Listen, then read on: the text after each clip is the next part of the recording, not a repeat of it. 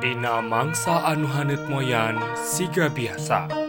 Sok aya riungan anu geus jadi kabiasaan sapopoe. Sok aya anu bari moyan mah bari ngobrol ngalir ngidul mah.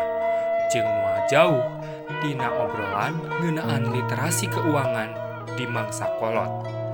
Anu sakoduna gesnya pengaset piken bagi kenen biasa anuges nataharkan hasil gawe anuges keharandapan kegorana tangtu bakal wih loba asetna lamun orang bisa nunda je ngaronjatken kam mampu ngagolangken duitna. Ce kerarawan ya.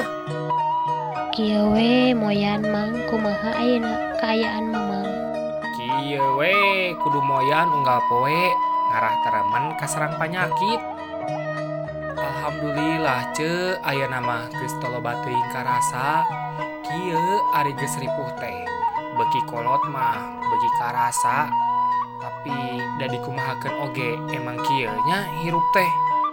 Syukur emang dages kolot kieu siga urang mah tangtu bakal loba karasana. Buah penyakit tinu leutik kanu gede. ah danya nah atuh mang nusripuh bahula hayang nyakolakeun budak teh kalintang hesena. Ngabayaan budak ku hirup sorangan mah geus kacepeng.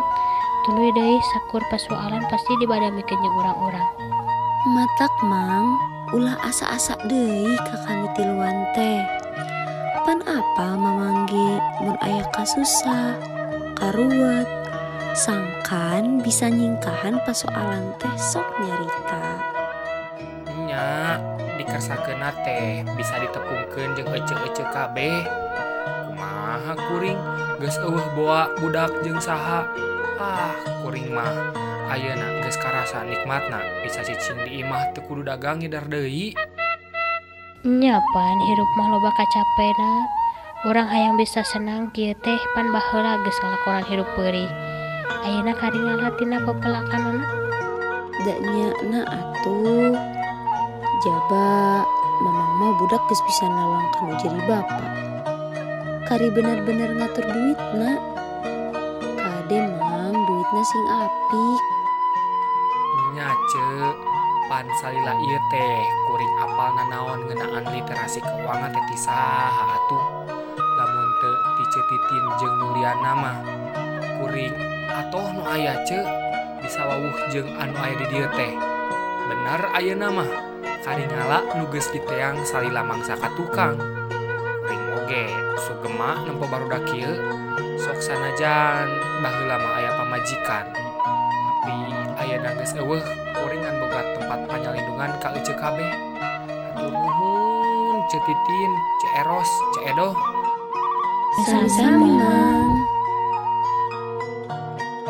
anu akhir nama opatan teh ges ngariung sabarimoyan jengges papada apal sifat masing-masing anu anuges teilahar lamun silih talingaken jeng silih imetan dina kahadean tali duduluran anu anuges ayah di diri maranehna beki mengket pahet sauyunan nepi kaki wari